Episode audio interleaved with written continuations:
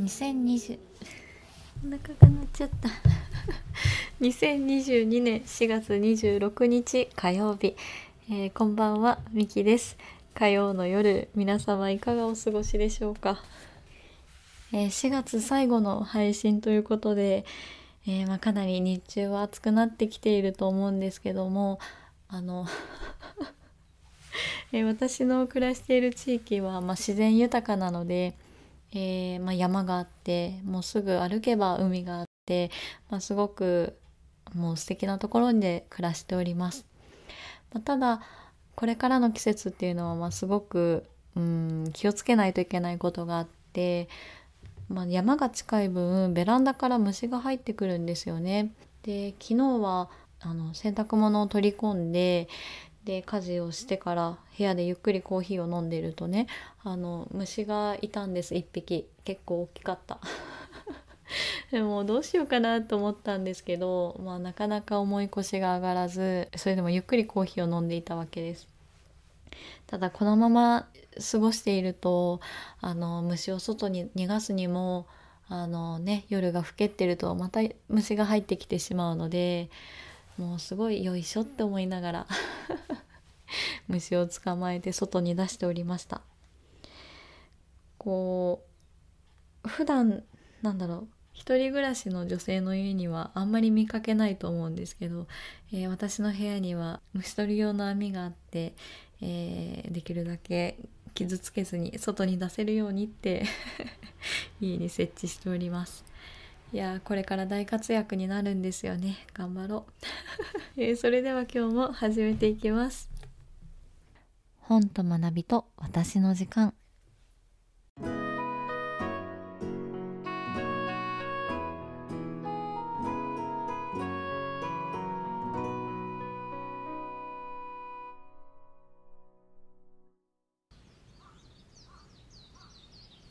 改めましてこんばんは。みきです。えっとえ今朝はコーチングのセッションを行っていて、えその方とのセッションは3回目でございました。で Zoom をつなげて、え開口一番ミキティと話したかったって言ってくれたんですね。もうすごく嬉しくてで今回は特に急遽日程が決まってえお話しすることになったのでとっても話したかったんでしょうね。もう本当に笑顔でした。終わってからも話ができたことをすごく喜んでくれてあすごくいい関わり方ができてるなって思ったんです、えー彼女に限らずなんですがこうなんでしょうえー何かこう嬉しい報告をしたい時とかあちょっと何か話したいなっていう時に、まあ、誰かの顔が浮かぶと思うんですよね。でそうした時に私の顔が浮かぶっていうのは、まあ、本当に嬉しいことですしありがたいなって思います。本当に、えー、と私自身も、まあ、彼女と話して、えーすごくこう元気を与えてもらったなと思うので、えーこれからも引き続き頑張っていきたいなと思っております。うん、そうですね私はこうコーチとして活動して、えー仕事でも接客の仕事をしているので、まあ、日々、まあ、誰かと関わりながら生活をしているんですけどでも、まあ、多分それそういったこう人との関係の作り方って、えーあんまり職業とかそういうものって関係ないと思うんですよね。で私は本当にこう恵まれていて、えー周りに「ミキさんミキさん」って言ってくれる人がいることが、まあ、本当に財産だなと思ってます。私自身も、そういった人たちに甘えられて、えー話聞いてほしいなとかちょっと、えーゲームしようっていうこととかも言えるっていうのが、まあ、すごく嬉しいなって思うんですよね。なのでうんちょっと話したいなっていう連絡とかが来たら、まあきっとその人にとって、えータイミングだったと思うのでまあできできるだけそういうことには答えたいなと思いますし、まあ何かあったりとか、えー何ですかねご飯食べたりとかそういったこともきっといろんなタイミングが重なってふと,、えーと出会うことだと思うので、まあ、そういったことも大切にしたいなって思いますね。いや本当にいいセッションの時間でした嬉しかったです。えー、今日の本題はですね後半で、えー、しっかりお話しさせていただこうと思っております、えー、番組は後半へ続いていきます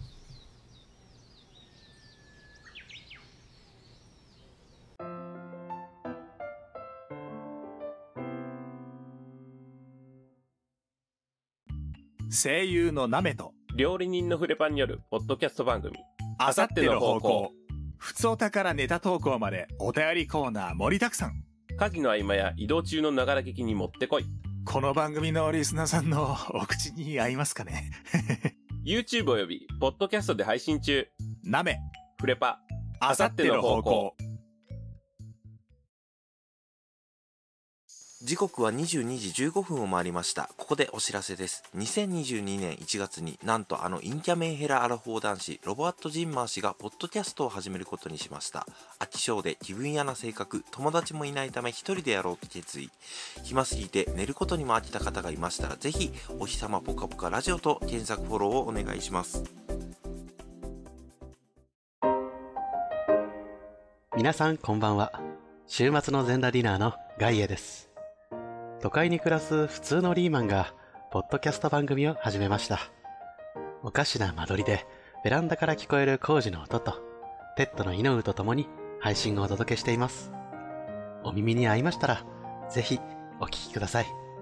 それでは。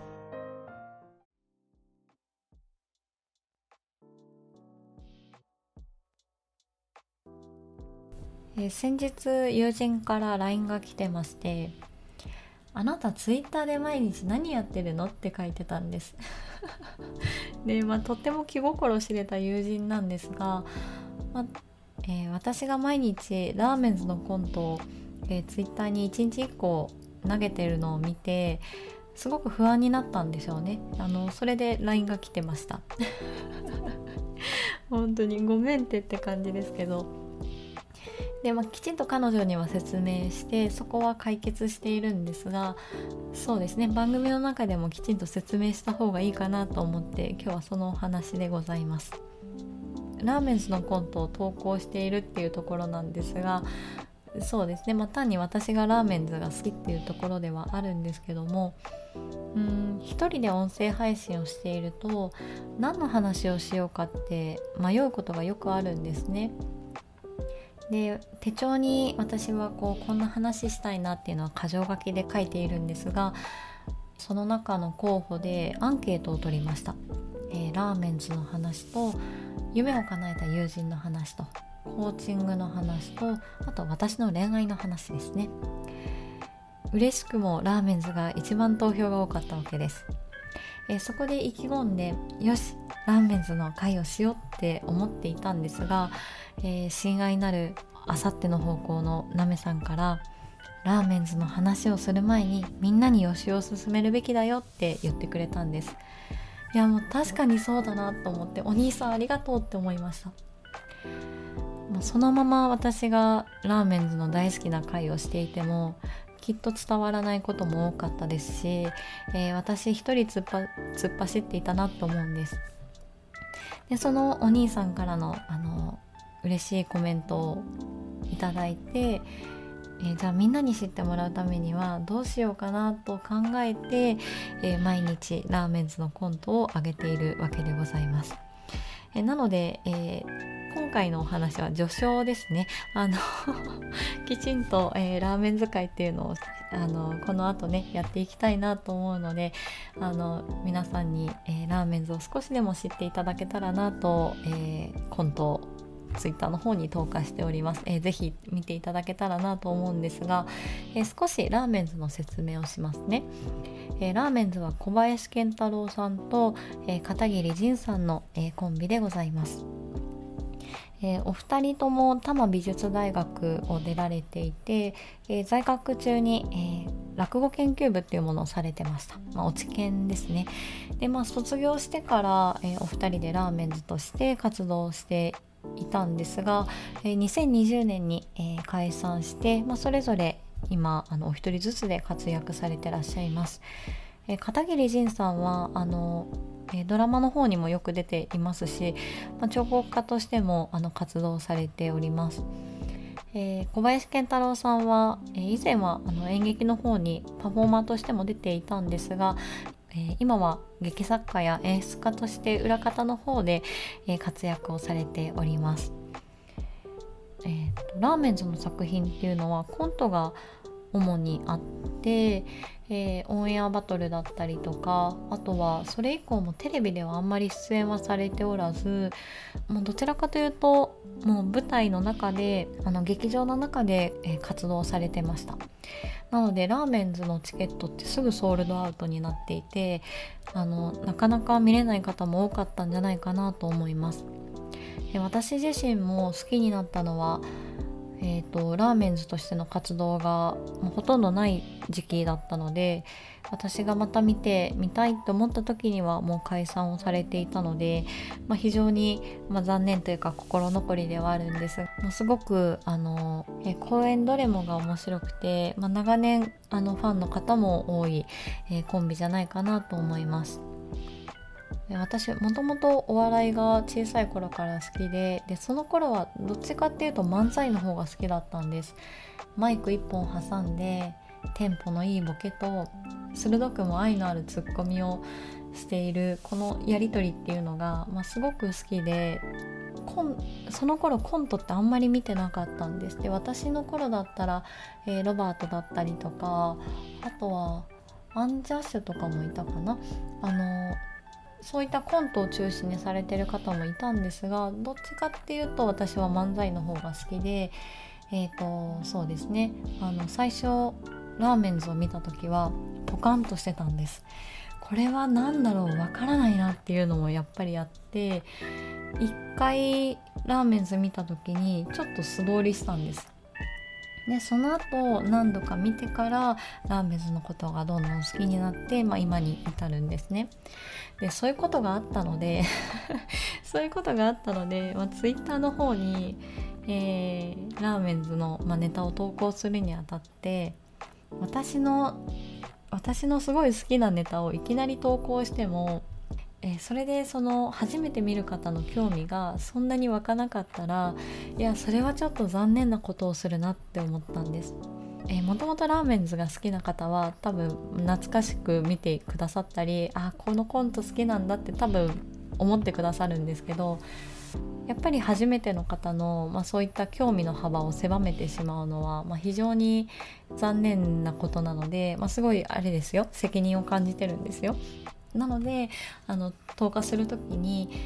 あの1日目2日目3日目もうできるだけ尺が短くて で馴染みやすいものとかあとは音ネタのものとか、まあ、ちょっとこうあの初めての方でも馴染みやすいものを選びました。まあ、そんなこと言いながらも番外編が演劇選んでるんですけどでもそれでもこう あの初めての方でも見やすいものを選んでるかなと思うので、まあ、是非見ていただきたいんですがでもそうなんですよね。本当にこういろんなきっかけでその後どんなことに広がるかっていうのは本当にわからないので、まあ、そういった好きの押し付けによって興味の幅をねあの妨げるようなことはできるだけしたくないなと思いつつも、えー好きな気持ちはどんどん溢れてるんじゃないかなと思っております。えーラーメンズはあの小林健太郎さんの方があの演劇をよくされておりまして、え2人での活動とは別に、えー KKP といって、えー小林健太郎プロデュースのあの演劇もたくさんありました私も実際に演劇は見に行ったことがあるんですが、まあ非常に面白い作品ばかりです。でこの、えー KKP の作品の中の「振り子とチーズケーキ」という作品がまあとにかく大好きで、えー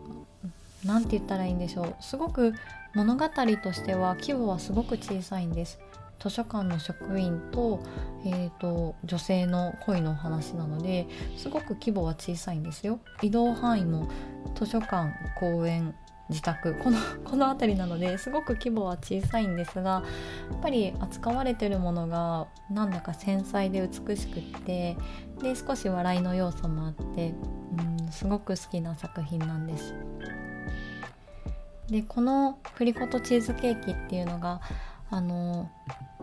先ほども申し上げた通り図書館の職員と、まあ、女性の恋のお話なんですが、えー、図書館の職員の男性はあの本を読むのが大好きなんですね。で本を読んで、えー、いろんなところに冒険するわけです。実際には行けてないですが海外にもたくさん行ってます。えそうしてこう本を読みながらいろんなところに旅をするのが大好きなんです。ある時この男性が公園に行くと一つの日記を見つけます、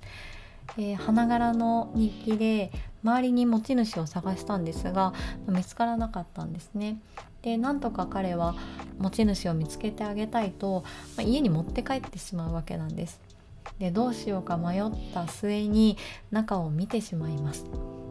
え中にはいろんなところに旅をしていることが書いていました。でもすごく簡素なんですよ。イタリアピザ食べた。美味しかった。えー、ピロ式美味しいとかもうそんな簡素なことを書かれているんですが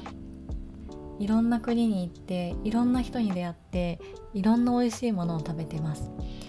えー、ずっと冒険したかった彼はこの日記を読んですごく尊敬するんですね。この日記を書いてるえー、可愛らしい字の、まあ、きっと女性だろうということでこの方はいろんなところに旅をしてそしていろんな方と出会って自分にはできないことを叶えていてどんどん惹かれていくわけです。会いたいな会いたいなどんな人なんだろうともうどんどんワクワクしていくわけなんですね。で本当は最初ちょっとだけ見れたらいいって思っていた日記帳も全部監読してしまいます。人の人の日記を全部読み終わってしまうわけです。もうでもその頃にはあの彼はもう彼女のことが大好きになっていて、えー、日記を返す時に、えー、自分の気持ちも伝えたいって思うんです、えー、日記を落としたであろう公園に行ってえどうやって彼女に会おうかそしてどうやって気持ちを伝えようかと悩むんですがやっぱりその時に、えー、彼はずっと頭の中で冒険を繰り返し、えー、どちらかというと行動するよりも想像が多くあったので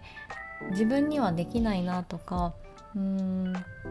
結局ダメなんじゃないかなっていう想像もしちゃうんですよね。こう頭の中では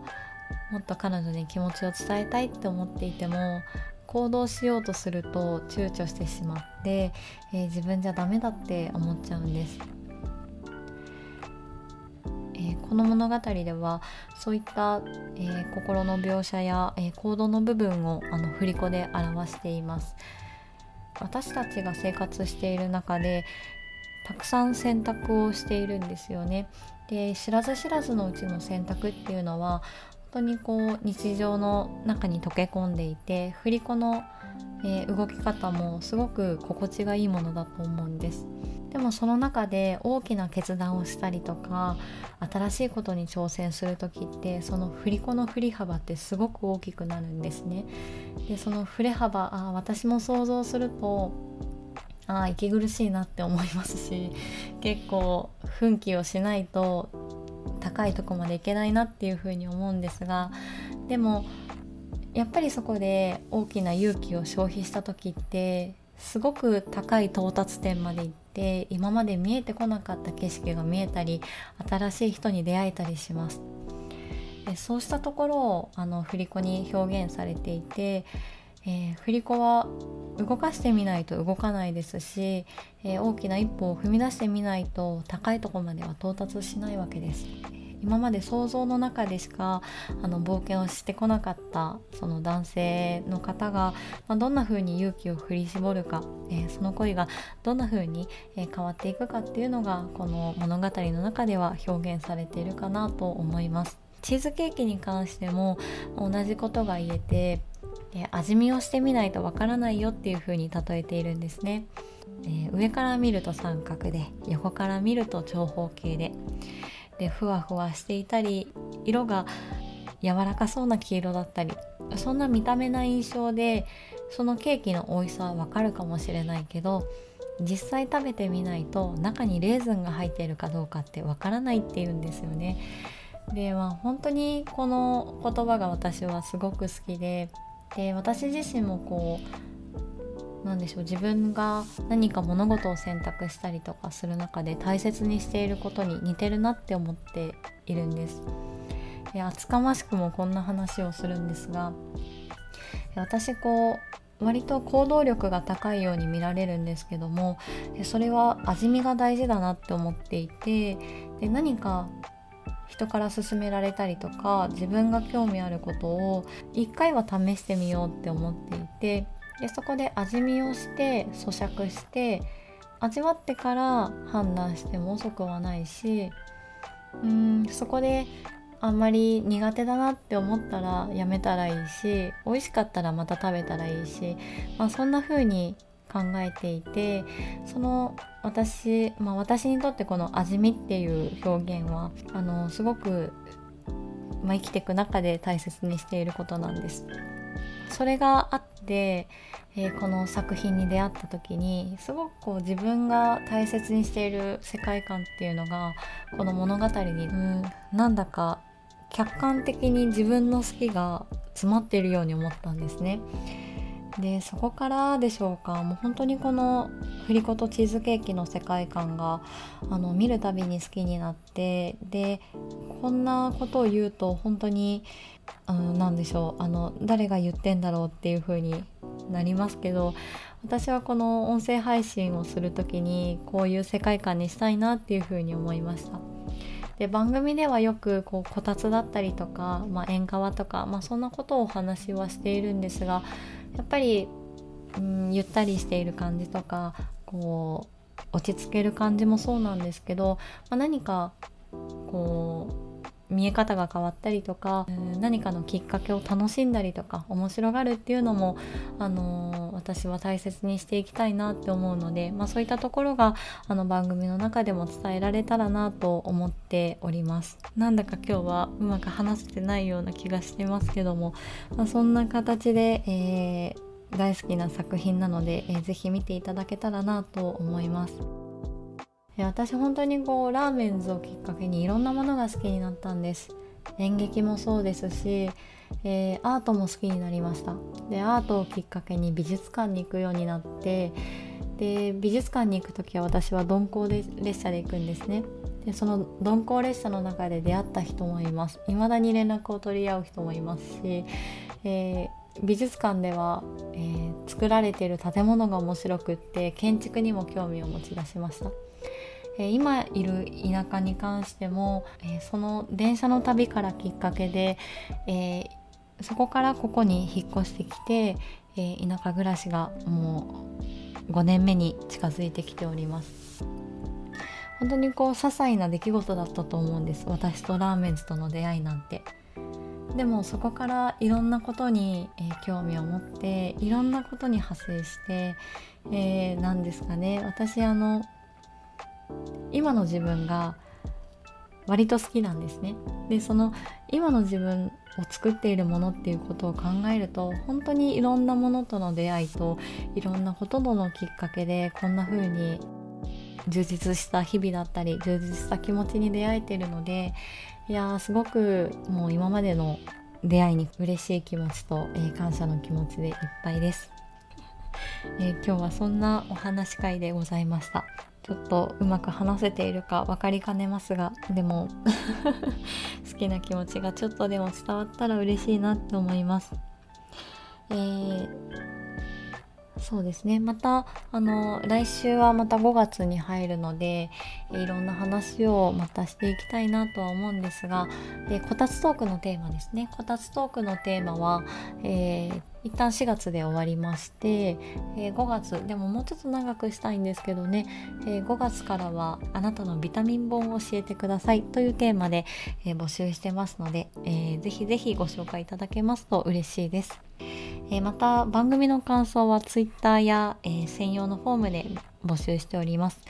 え Twitter に感想を載せられるときは「ハッシュタグわたとき」と入力してください。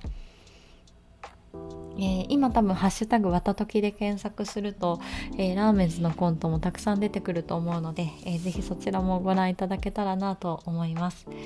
え、番組のフォームにつきましては Twitter やリットリンクの方に載せてますので、えー、ぜひそちらからもお願いします、え、今日も聞いていただいてありがとうございます。え、皆さんゴールデンウィークの方もいらっしゃるんですかね、えー、素敵な休日をお過ごしください、えー、また来週お話できるのを楽しみにしております、えそれではまた。